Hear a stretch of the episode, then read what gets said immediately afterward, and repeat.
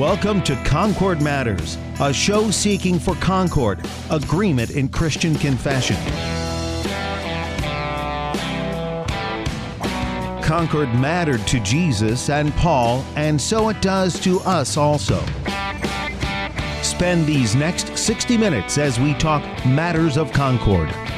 Concord Matters, a program produced by the Christ centered leader in confessional broadcasting, worldwide KFUO online at kfuo.org. And welcome to Concord Matters, the show where we seek to be of one mind, that is the mind of Christ. And to do that, a couple of Christ confessing Concordians confer with the Book of Concord to conform what we believe, teach, and confess according to Scripture, our Lutheran Confession of the Faith.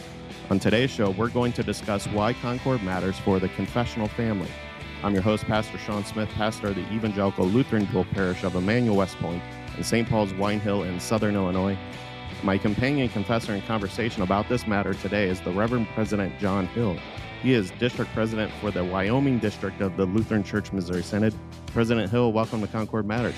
Thank you. Good to be with you.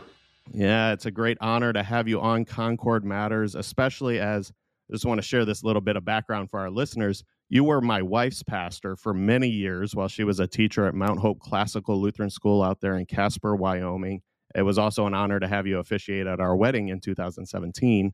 And in many conversations, as my wife and I talk about how we want to structure our family with centering our family and our children around Christ, your teaching and example with your own family has often been positively referenced in our family. So I certainly thank you for that, as it's a great joy to me, especially as a pastor, but more importantly, as a Christian man, to have such a wonderful, faithful, confessional wife and Heather and while I certainly give thanks to God for that blessing, I also thank you for your faithful work and encouragement that I know has been a big part of that formation for her and thus also now in our family. So, when I wanted to do an episode to talk about the confessional family, I could think of no one better than you. And I'm honored that you're able to take the time out of your very busy schedule as a district president now to be able to talk about that with us today.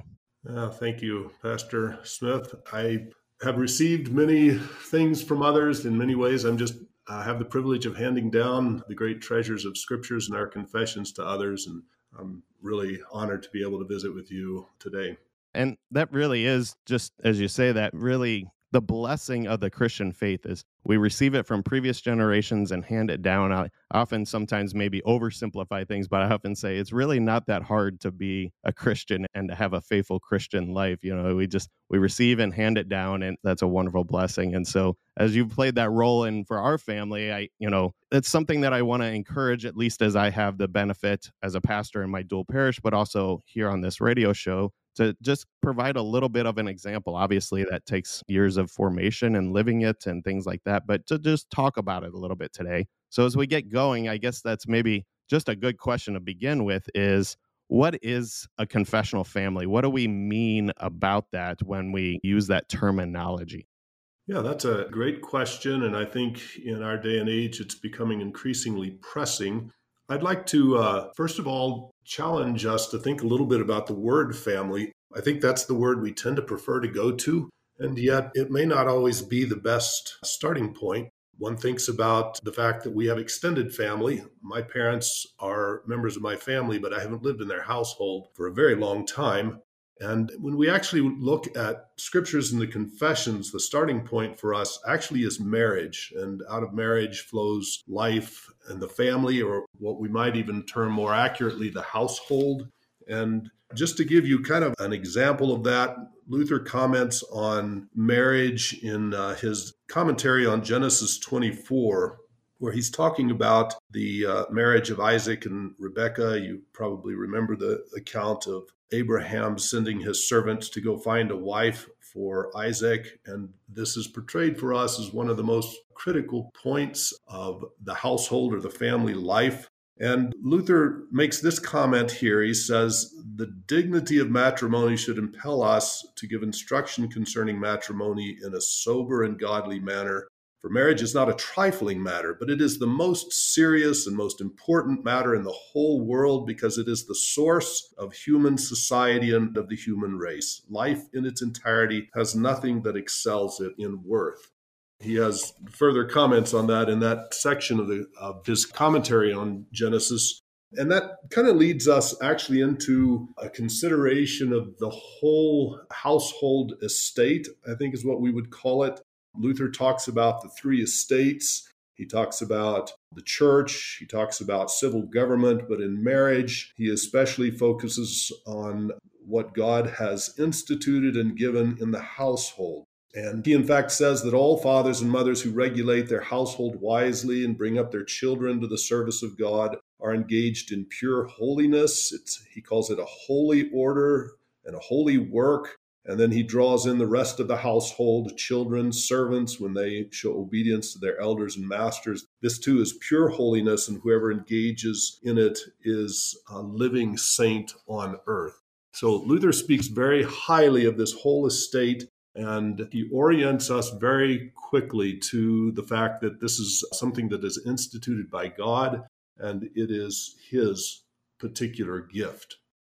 Yeah, one of the things that often has jumped out at me as I've gone through looking at Luther's works, but then also in the confessions, is how often we actually do end up talking about family. And that seems rather distinctive that it really comes back to that. And some other Christian denominations have gathered this understanding as well. I mean, even the Roman Catholics have a very high view, at least traditionally, of the family. And yet, that really is quite distinctive, really, is that we're focusing on what it is to be family and marriage, as you've laid out there for us. And that informs the rest of our Christian life, really. I mean, sometimes we might think about it the other way around, that it begins in the church and that's our focus. But really, it begins with the family. You spend a lot of time talking about the family, right? It does. And so when we talk about the purpose of the family or the purpose of marriage and the household, certainly the passing on of the Christian faith is of utmost importance.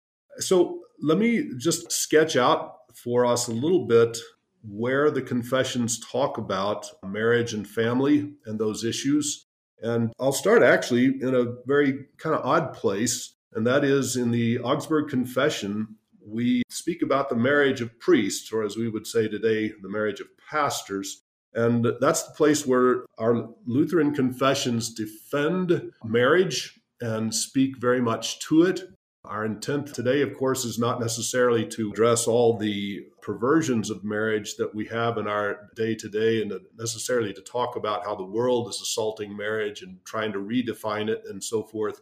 But this is a place where we would go to find a lot of material for where the scriptures address this matter.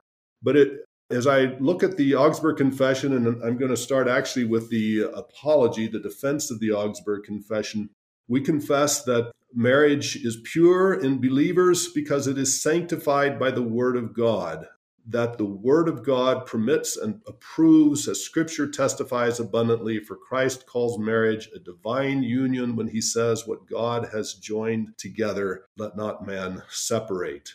And so he emphasizes the fact that marriage and the household are sanctified by the Word of God and prayer. And that's a key starting point. In fact, I love the fact that our confessions draw us to the words of Jesus in Matthew 19, where Jesus quotes Genesis 1 and Genesis 2 as the foundation and orientation of the whole of humanity in many ways, but certainly of the household. He refers to the fact that God made man as male and female. And the Augsburg Confession and its apology addressed that matter at length that the purpose of making man male and female was so that they would have children. In fact, the confessions make a great deal of a point of that, that God wants children to be born into the world and he wants them raised as Christians. Uh, this is what, of course, God says in Malachi 2, where he says that God wants godly offspring. He wants children who will honor him, praise him, certainly trusting in him, but who will in their lives confess their God. And so that's a primary purpose of marriage, and that's the orientation for our family. So when we talk about a Christian or a confessional family, we're talking about something that is instituted by God and that has purposes which are ordained by God. All right, so after that, obviously the small catechism, which is the one we all know best, speaks to the household. Uh, the fourth commandment teaches us to honor father and mother, and it teaches us that the bond between parents and children is a divinely ordained relationship and that it has specific contours to it. God has given specific commands as to how we are to conduct that. And then, of course, the sixth commandment, you shall not commit adultery, states it in the negative, but as Luther teaches us in the explanation, we are to lead sexually pure and decent lives in what we say and do, and husband and wife are to honor and love each other. And so those are the two natural starting points that we turn to, though I would immediately want to draw your attention to the table of duties where some of the places that scriptures address the household and its relationships are recorded for us, and we are to learn those and know those. So that's a great starting point. Then I would bring you to the large catechism, where Luther, in a more sermonic fashion, addresses these issues. And again, we would go to the fourth commandment, which Luther says is the place that endorses marriage and he will draw our attention then to the institution of marriage, and then, of course, speak to fathers. Much of his explanation there focuses on the necessity of children obeying and honoring father and mother, those in authority. But he goes on to address the duty of fathers toward children toward the end and actually make some comments that have application to how we're to think about school and the education of our children. And then you can turn and we can look at some of these quotations as we go forward. But then he goes to the sixth commandment and he says that while the fourth commandment is the place where God endorses marriage, the sixth commandment is the place where he defends it and praises it and he has some very beautiful things to say about marriage and the household estate and the purposes for which God has given it. Even as you bring that in, I want to reference a couple things here. One, first, that this is obviously not even an exhaustive list. I don't know that we really would have time, as I said, you know, as you just go through Luther and again, even our confessions, it's just talked about so much. It really is quite central to the Christian life that we have in this world and such a blessing. And just to bring in and reference real quick that you brought in, especially under the fourth commandment that Luther has in the Large Catechism, some great thoughts about how we think about school and the education and formation of our children. That's actually something that I'm going to address in a couple episodes, just in an episode itself, kind of building a progression here. So just for the benefit of our listeners, we're talking about what it is to be the confessional family here today. And then the next episode, we're going to talk about what that looks like in the catechesis in our home and with our family, and also thus of ourselves. And then we're going to talk about Lutheran education and how we think about that in the formation of our children. So that's kind of the progression that we're going this show. But to come back then to our point here with the confessional family, again, not an exhaustive list, but a broad swath there. There's a lot of theology at work there, and you've highlighted a lot for us. And so, how does this theology then begin to inform our definition of what it is that we're talking about when we're talking about the confessional family? Yeah, that's a great question. So, maybe the best place to think about this is to think about how the world around us wants us to think about family and family matters. That perspective, of course, has become significantly distorted. And we could point to any number of things that have happened over the last hundred years from the undermining of marriage through no fault divorce and the loosing or even eliminating the, the sense that marriage is a, a lifelong bond between one man and one woman. And that's a divinely instituted or a sacred, a holy institution because God has established it and then, of course, moving on forward, the whole sort of redefinition of who man is and that our identity is really not given to us by God, but in fact is subject to our own will. And so it becomes a matter of choice if a person wants to abort the child in the womb, or it becomes a matter of choice if uh, a person wants to have sexual relations that are not with a, a husband or wife, uh, or even a person of the opposite sex and one's very identity as man and woman is called into question. And so, this is the world in which we live. This is what our children are inundated with in the government school systems. This is what our media is constantly promoting to us. And to use the phrase confessional family reminds us of the fact that we actually are so richly benefited by having the confessions which teach us that what the scriptures has portrayed before us from the very beginning of Genesis to the end of Revelation is in fact the confession of the church throughout the ages. And we can, in fact, be very closely oriented to what scriptures and the confessions teach us instead of what the world is going to promote to us. And so I, I, think maybe in some ways, the first and foremost thing to emphasize the confessional part of the family is to emphasize the fact that we know what the confessions have to say about the family and how it teaches us to live our lives as a family, as marriage and household.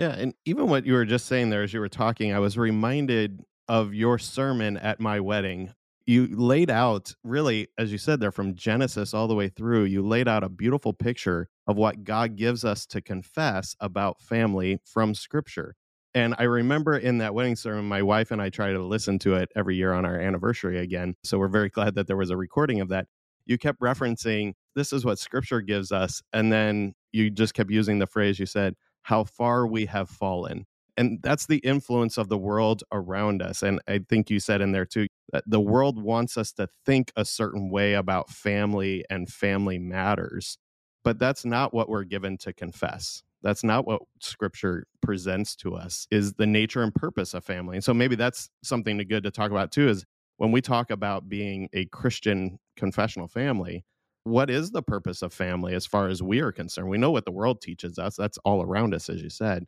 but what is it that we understand from scripture and of course as you laid out the confessions there?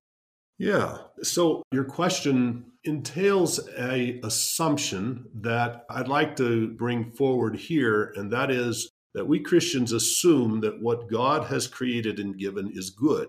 Of course the scriptures teach us that that god looked on all that he had made at the very end of the creation and he said it's very good. And so, for us to talk about the biblical vision of a family and how we live and confess that in our lives, we trust that God has, in fact, given us something that is good, that it's good for us, that, in fact, He intends it to bring happiness and contentment into our lives, that the ordered life of the family is a gift that is at the very heart of our daily existence and life in this world. And in fact, it's such a beautiful picture, this picture of marriage and family, that it becomes also a picture used to describe the church and our relationship to God as Christians, that we are the bride of Christ, and that he wills that his bride be fruitful and bring forth children into the world through the gospel. And so this is just kind of a maybe a basic starting point is the fact that what we're talking about here is something that's very good. And then as you look through what the scriptures teach us, the purpose of marriage is, first of all, to bring forth children into the world. And you see that in Genesis 1, which is quoted by Christ. And it goes on to say that man is to be fruitful and multiply and fill the earth and subdue it. And the primary way in which that is done is through the bearing of children and bringing them up in the fear and admonition of the Lord in his education. Of course, all of this is given before sin. And so we also now consider marriage and family after sin. And that's a very beautiful and comforting perspective to look at also that marriage is given in order to restrain sinful desires and to channel the appetites and desires of men and women in very fruitful and good and useful ways. But the household then also becomes, as our wedding liturgy brings out. It becomes a fortress for the defenseless and a source of strength and help for the weak and a place of refuge. It becomes a comfort. It becomes really for our children the springboard in, in which they enter into their own lives and begin their own families. And all of this is God's intention. This is his purpose for marriage is to be that place, that gift that he gives to each one of us. Which then makes me think of, as you brought in earlier from the Confessions, Article 23 of the Apology of the Augsburg Confession and also the Augsburg Confession, the marriage of priests, where that's corrupted, where the purpose of the family has been lost or thrown away, especially by the church, that does become quite concerning to us because how can the family accomplish its purpose if its purpose is hindered? And so that's why we want this faithful understanding and confession of it so that we can live it out so that the family can accomplish its purpose. But maybe that it maybe seems like a, an overly simplistic question, but why is it important that the family accomplish its purpose as we live our Christian lives? Yeah. So I'm uh, working on a sermon for Sunday on the historic series. So this is the gospel actually that I preached on for your wedding, John chapter 2, the wedding at Cana of Galilee. And one of the things that I've been reflecting on as I've done some preparation for that sermon is the fact that in our age, people are very much alienated from each other. There's a great deal of isolation or alienation that we have, certainly from the world around us. Our world is plagued with loneliness and with a sense of being unconnected to the people around us. This brings on all sorts of mental and medical problems like depression or addiction and the like. And God intended marriage to be a place where we could live healthy and whole and contented lives. And that's almost becoming a strange concept to our world today. But to point out the purpose of marriage is to show us a way forward for how we are to live. Your reference to the Augsburg Confession and Apology 23 on the marriage of priests is really quite apt Melanchthon there, of course, refers to scriptures and he quotes the various passages that are of importance to us. But he also ties in the fact that natural law itself, what he says that the law that is impressed or written into our very nature, and to the world around us, teaches us these same things that God has, in fact, designed and made us in this way He's actually designed our very persons so that we should live within family. And of course, there are always exceptions to that. Uh, even the scriptures acknowledge that there are some who can live contentedly without being married. But his overall plan is for us to live in community, to live in families. The church, of course, becomes our family and ultimately the greatest family for us. But our households are to be that starting and that first place where we are to learn community and learn how to live together. And in fact, find that to be the place of great fulfillment for us as human beings.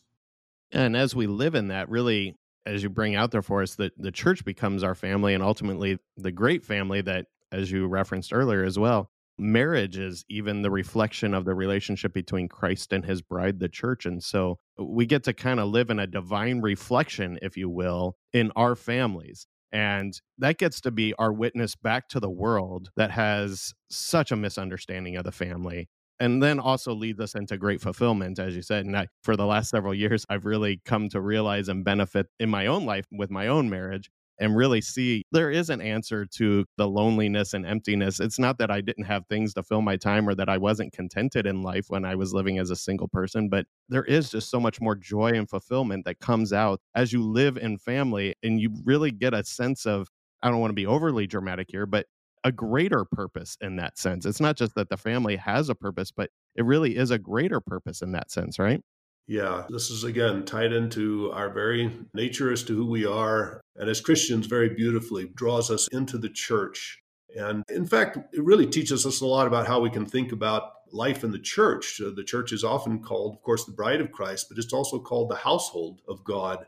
And so you have the marriage and household image that is carried over into the church. And really, in a way, in a spiritual way, what we talk about with our own families and households is true of the church. God intends for us to have relationships of love and of service to one another within the church. He intends us to find community and communion. And I mean that both in the sort of more everyday sense, but it's certainly also in the gift of our Lord's Supper to us, in which we partake of Christ, that by way of Christ, we are brothers and sisters with one another as we receive in baptism and as we enjoy day by day in our life of worship, of word and prayer and, and sacrament and of service to one another.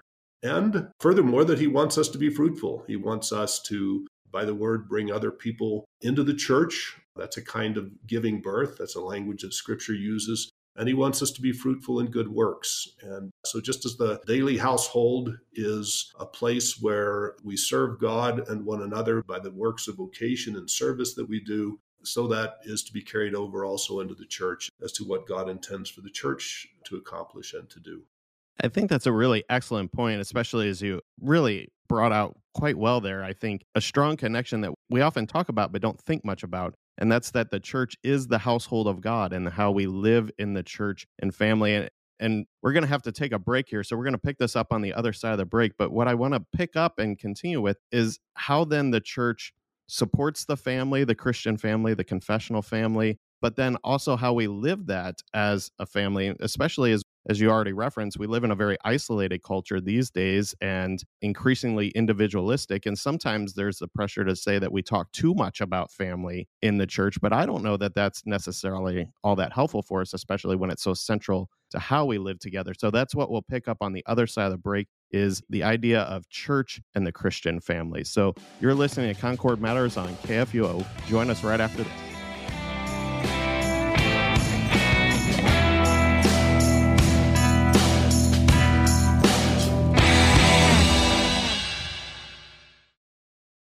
Greetings, saints of our Lord. This is Pastor Brady Finnern. I am humbled to be the new host of Thy Strong Word every weekday from 11 to noon. We will receive the gift of God's Word and Paul's epistles for our new series. We will travel with Paul from city to city, from letter to letter, as he encourages, exhorts, proclaims, and points us to Christ and Him crucified for your forgiveness. Join us, live or on demand, because God has gifts to give for you.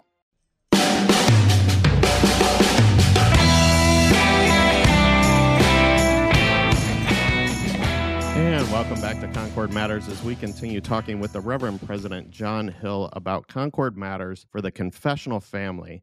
And just before the break, you gave us this idea that I think is a very scriptural idea, a very beautiful idea of picturing the church as the household of God. And again, we use that language. We'll even talk about our church family and things like that. But sometimes I don't know if we spend much time thinking about that and how that influences what we do in the church and what the church does for us. Obviously, the primary focus, as we've talked many times on this show, of the gathering together of the saints is to receive God's word and sacrament. But how does that play out then to the Christian family? What role does the church have to the confessional Christian family? Yeah, this is a critical point in our churches today.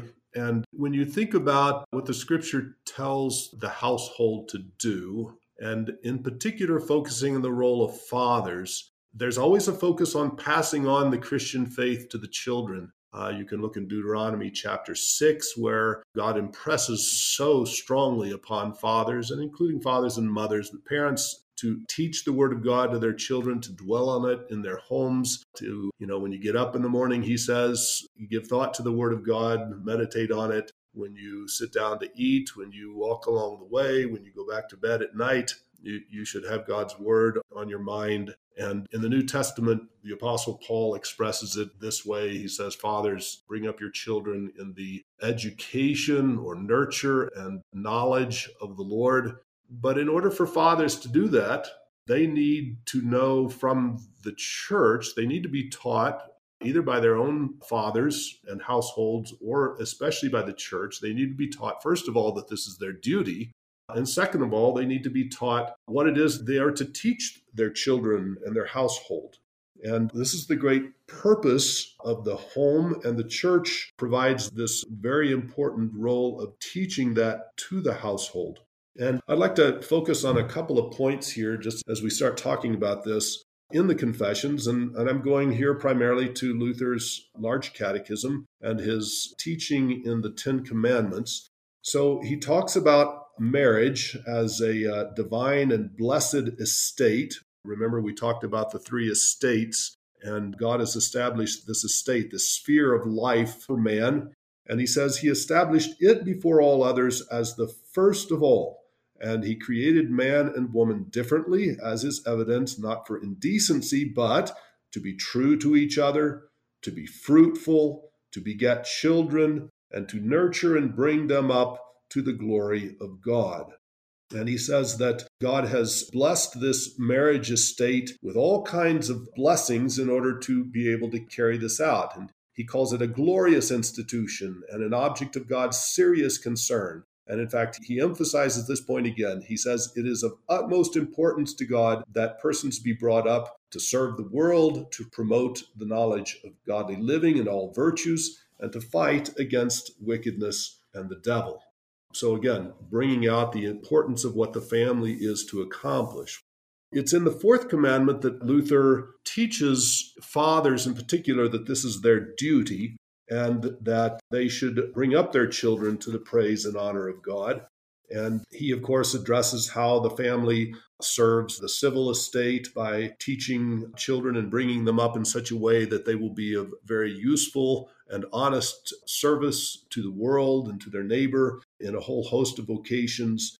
And he also emphasizes the fact that the same education will also provide servants for the various offices in the church, especially that of pastors, but teachers and all other servants of the church. And he sort of sums it all up by saying, Therefore, let all people know that it is their chief duty, at the risk of losing divine grace, first to bring up their children in the fear and knowledge of God and then, of course, if they're so gifted, to have them engage in, in other formal study and learn so that they may be of service wherever they are needed.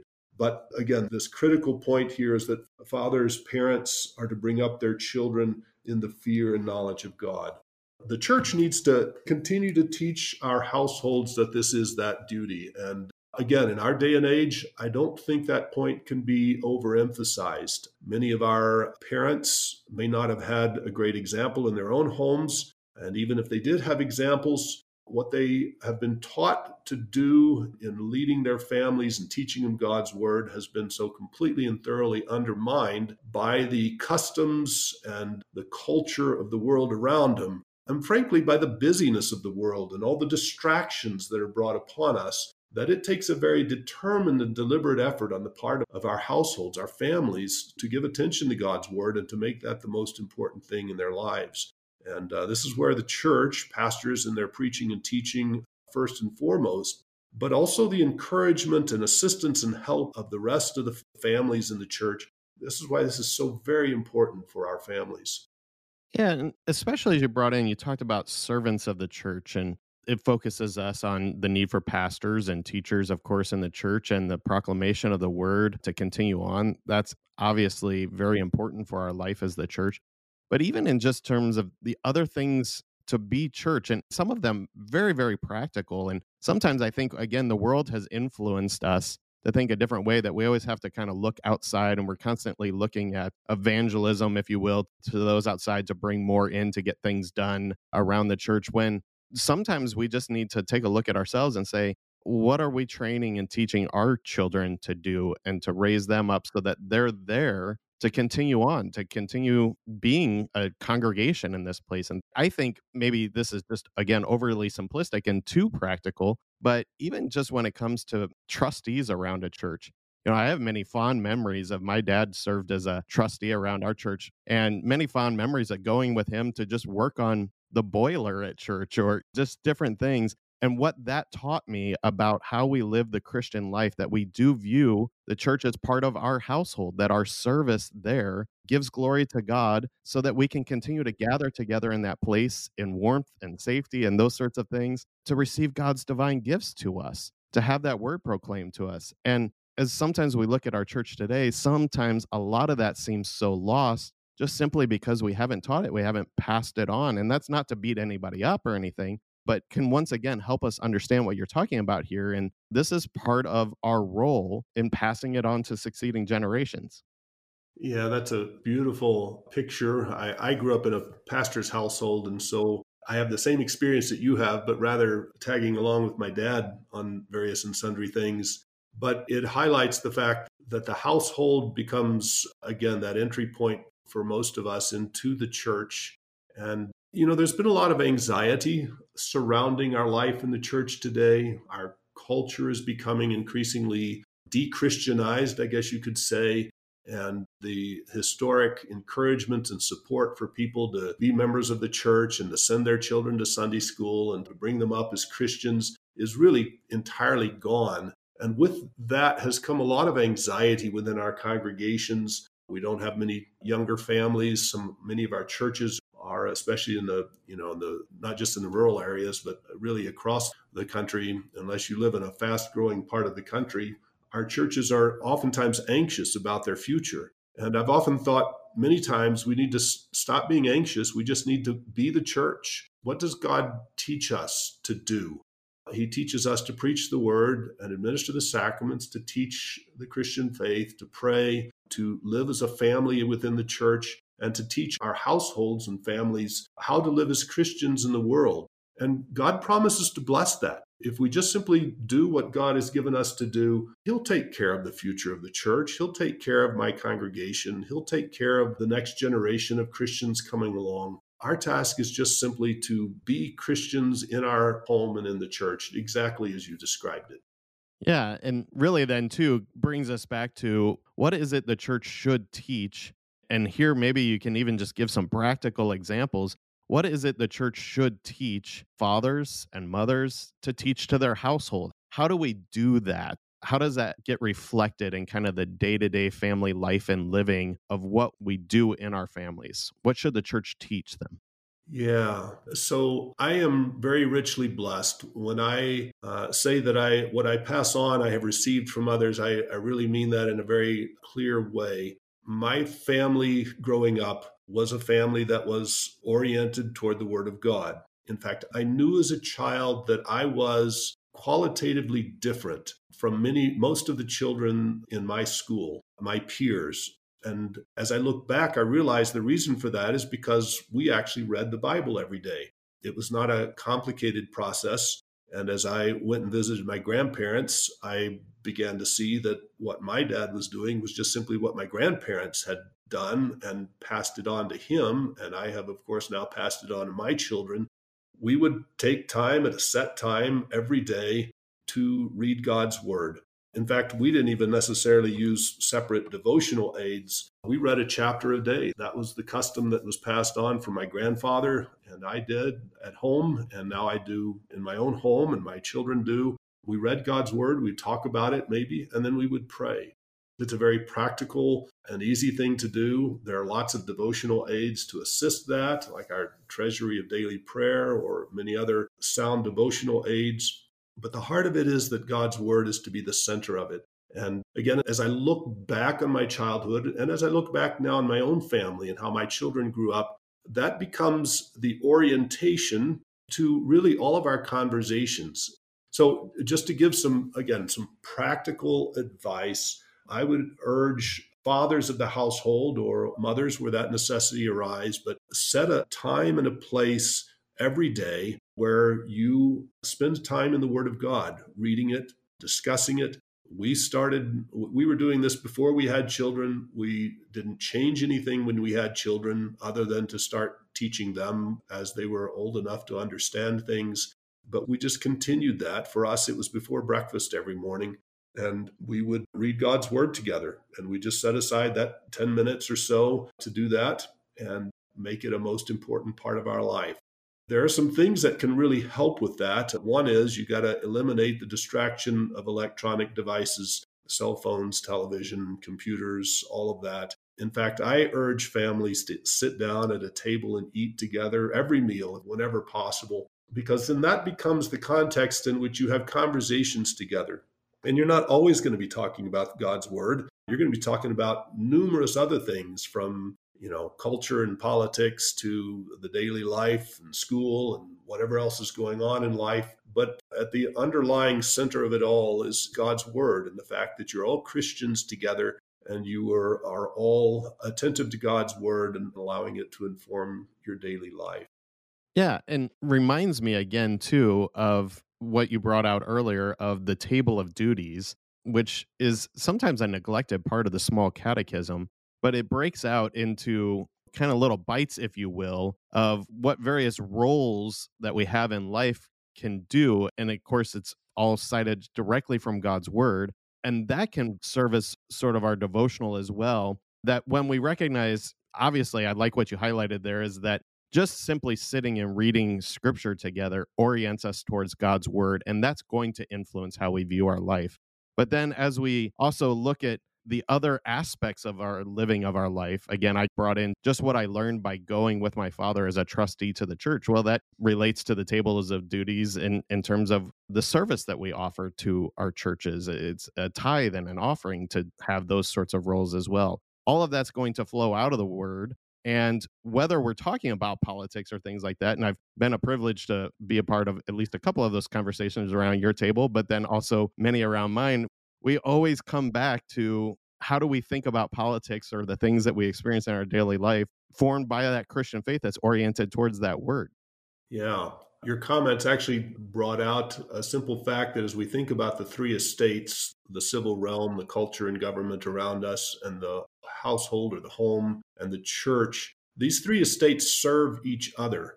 And so we started with the question here as to how the church can serve the family and the household and certainly by teaching the Christian faith, by teaching fathers and mothers what their duty is and how they're to teach their children and what they're to teach their children.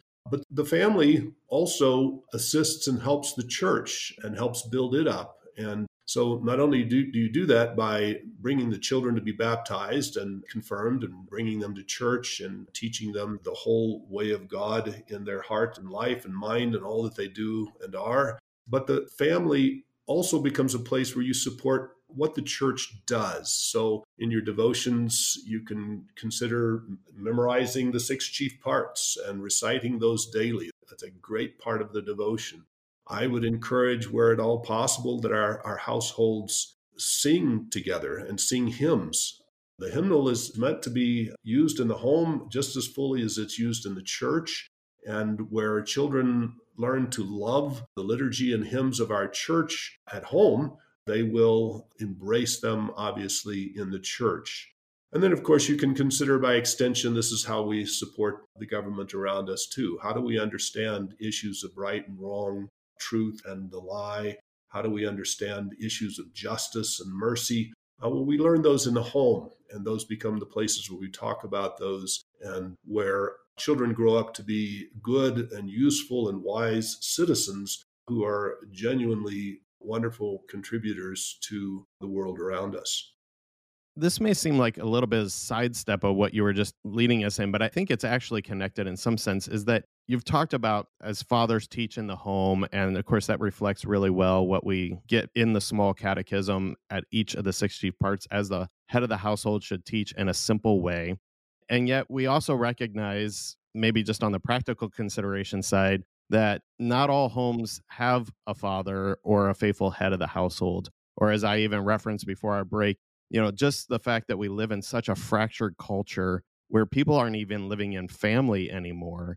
Oftentimes, the accusation can come that the church spends too much time talking about family, lifting up the father as the headship or head of the household, and talking about these roles that just doesn't reflect, if I may say, our reality.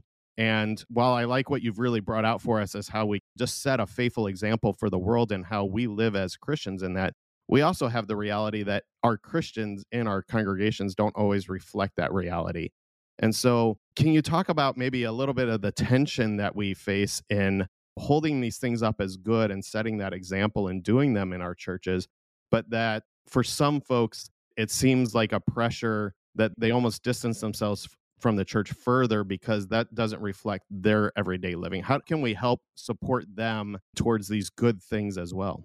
Yeah, that's a very practical and pastoral question. And I appreciate it a lot. And I think maybe one of the first things that I would urge and encourage is that is that those who in their own lives experience the fallenness of this world in their family life and in their personal life, that they, in the humility of receiving God's word, embrace what God has to say concerning his purposes and intentions for man, and recognize that where they themselves don't fully experience that, they should nevertheless wish it for those who can, and that they should think in terms of doing everything in their power to support those who do have that. I think for example, of you know some unmarried people that I've been pastor to, or I think of some homes where there's been divorce or other breaking of the household life in some way. how they have nevertheless supported